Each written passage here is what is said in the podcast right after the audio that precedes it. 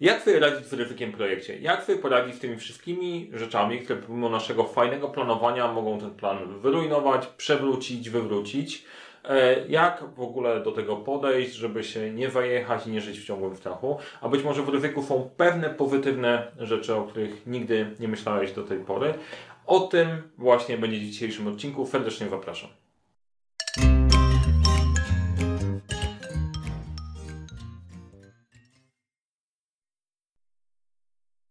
Cześć, nazywam się Mariusz Kapufta. Uczę jak rozpoczynać i kończyć z sukcesem projekty w świecie, w którym brakuje czasu, brakuje zasobów, za to nigdy nie brakuje problemów i pomagam te problemy rozwiązywać.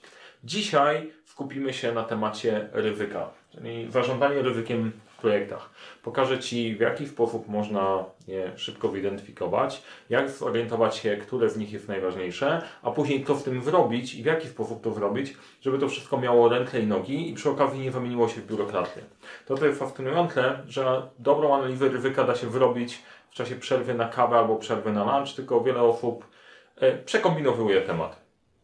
E, jeżeli interesuje Cię tematyka zarządzania projektami, e, to zasubskrybuj ten kanał, kliknij dzwoneczek, żeby nie przegapić kolejnego filmu. E, jeżeli w trakcie filmu nasuną Ci się jakieś pytania, śmiało podziel się z nimi w komentarzu, na każde odpowiem. Każdy komentarz pomaga, żeby te filmiki jeszcze lepiej działały, jeszcze lepiej funkcjonowały. I to zrobię dzisiaj coś, czego do tej pory nie robiłem, ale zobaczymy, może się zadzieje. Jeżeli ten filmik włapie 100 łapek w górę, a jest dobry, mam nadzieję, to dogram jeszcze jeden film, na którym pokażę Wam narzędzie do zarządzania ryzykiem, w którym wystarczy, że wpiszecie E, nazwę Waszego projektu, czas rozpoczęcia i zakończenia, a on pokaże, kiedy Wasz projekt się zakończy. Jak to będzie taki bonus, sprawdzimy, czy to, co robią youtuberzy, którzy piszą o grach, zadziała też na YouTubie o zarządzaniu projektami, a teraz wracamy do zarządzania ryzykiem. E, tak. O niespodziance powiem, a też nie, powiem od razu. Ryzyko, ryzyko to jest, mogą być wydarzenia pozytywne i negatywne. Czyli jeżeli mówimy o ryzyku, mówimy o zagrożeniach, na które dużo bardziej się nastawiamy i na które jesteśmy dużo bardziej wyczuleni, szczególnie w naszej szerokości geograficznej, i szanse, czyli takie wydarzenia, które mogłyby pomóc w Twoim projekcie i pomóc Ci zmienić zasady gry, gdyby w ogóle się im przyjrzeć. Wrócę jeszcze do tego, bo te szanse są dosyć ważne, natomiast zaczniemy od tego, o czym o większość z Was pyta, to właśnie ryzyko. A, byłbym zapomniał. E, dziękuję Joannie za wrzucenie tematu, że warto się im przyjrzeć i Marcinowi Kwiecińskiemu za to, że dzięki niemu podjąłem decyzję, żeby ten odcinek właśnie nakręcić. E, dzięki bardzo. Teraz tak, porządkując temat.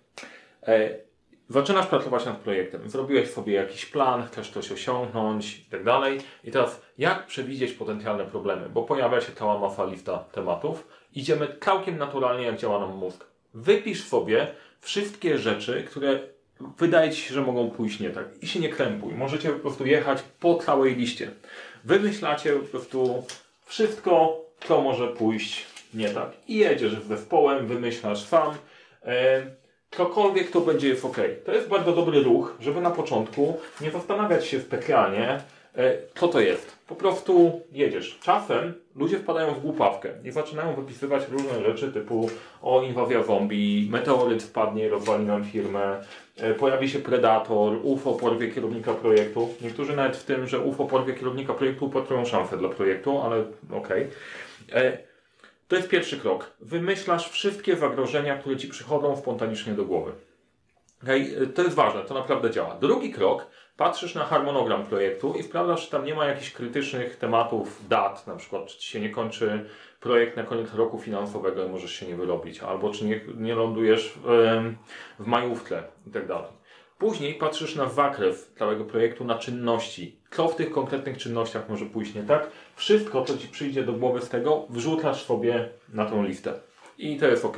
Wszystkie, które najczęściej się pojawiają problemy, też niech wylądują na tej liście. I to jest numer jeden. Właśnie zrobiłeś identyfikację ryzyka. Super mega naukowy krok.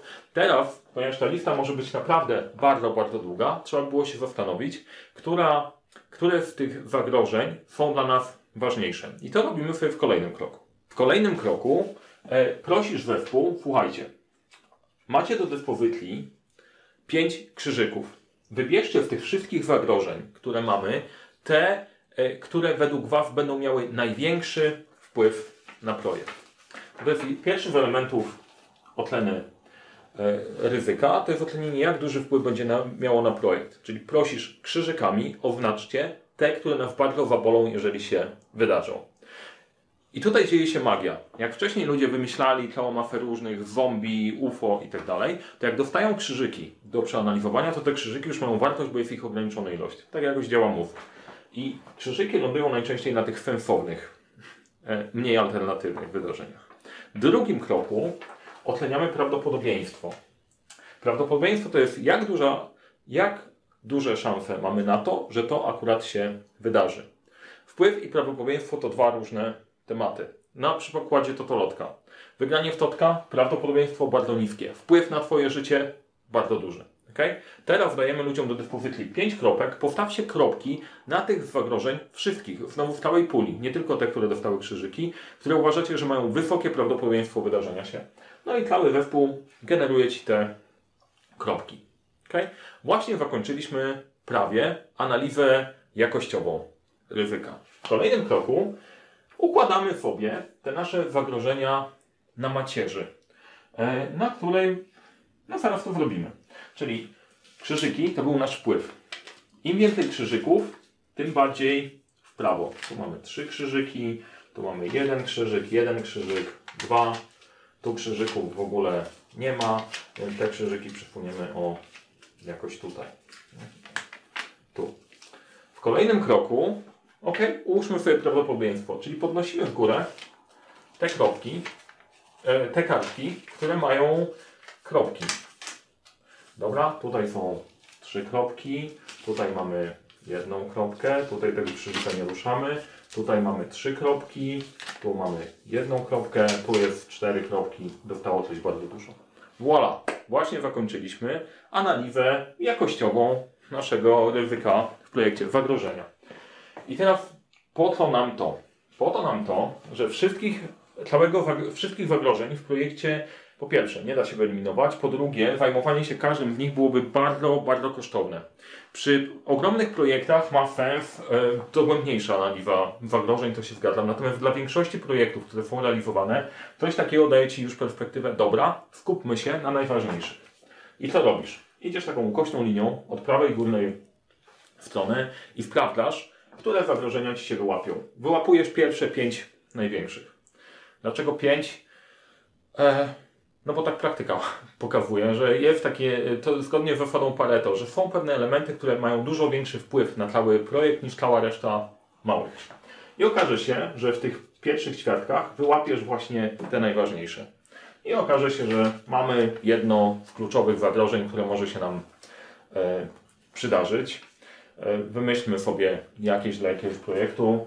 No, powiedzmy, padnie nam serwer w momencie uruchomienia naszej strony internetowej. Okay? To jest największe zagrożenie, ma największy wpływ, duże prawdopodobieństwo, potrzebujemy coś z tym zrobić. I teraz przechodzimy do kolejnego kroku, czyli strategię reakcji na ryzyko. Co my z tym zagrożeniem możemy zrobić? Opcja numer jeden, akceptujemy. Ok, wydarzy się, to się wydarzy. Trudno. To jest akceptacja bierna, czyli no okej, okay, możemy to łyknąć. Pytanie, czy to w naszym projekcie jest strategia do zastosowania? No nie bardzo. No po prostu przygotować się strasznie dużo, odpalić stronę i nagle się wysypie. Słabo.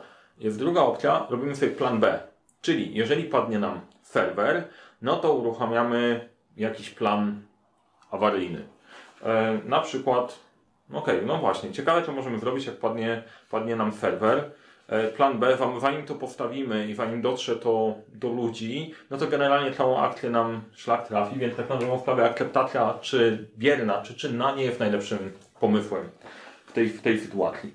Ale plan B może się sprawdzić w sytuacji, w której, no dobra, odejdzie nam z pracy kluczowa osoba z projektu. Ok, plan B jest taki, że no, mamy telefon do kilku innych osób, do których możemy zadzwonić, które mogą wejść na jej miejsce. Tyle. Druga opcja, którą bardziej lubię, e, jest proaktywna. Akceptacja jest reaktywna. Jak coś się wydarzy, dopiero działamy, to wtedy po prostu masz możliwości manewru ograniczone, ale można pomyśleć o działaniach proaktywnych zanim to się wydarzy, czyli łagodleniu.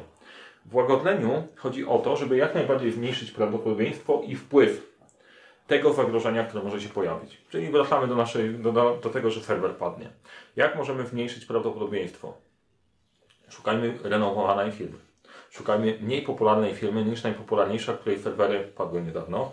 E, zróbmy backup. Mieliśmy taką sytuację w jednej z naszej aplikacji, że akurat hakerzy trafili w tym momencie, kiedy to nie było najfajniejsze. Od tej pory mamy dodatkowy backup, zawsze możemy po prostu przełączyć ruch w inne miejsce. Więc to jest opcja, przygotowujemy się na to, że zmniejszamy prawdopodobieństwo wydarzenia i zmniejszamy wpływ, mając backup. Tyle.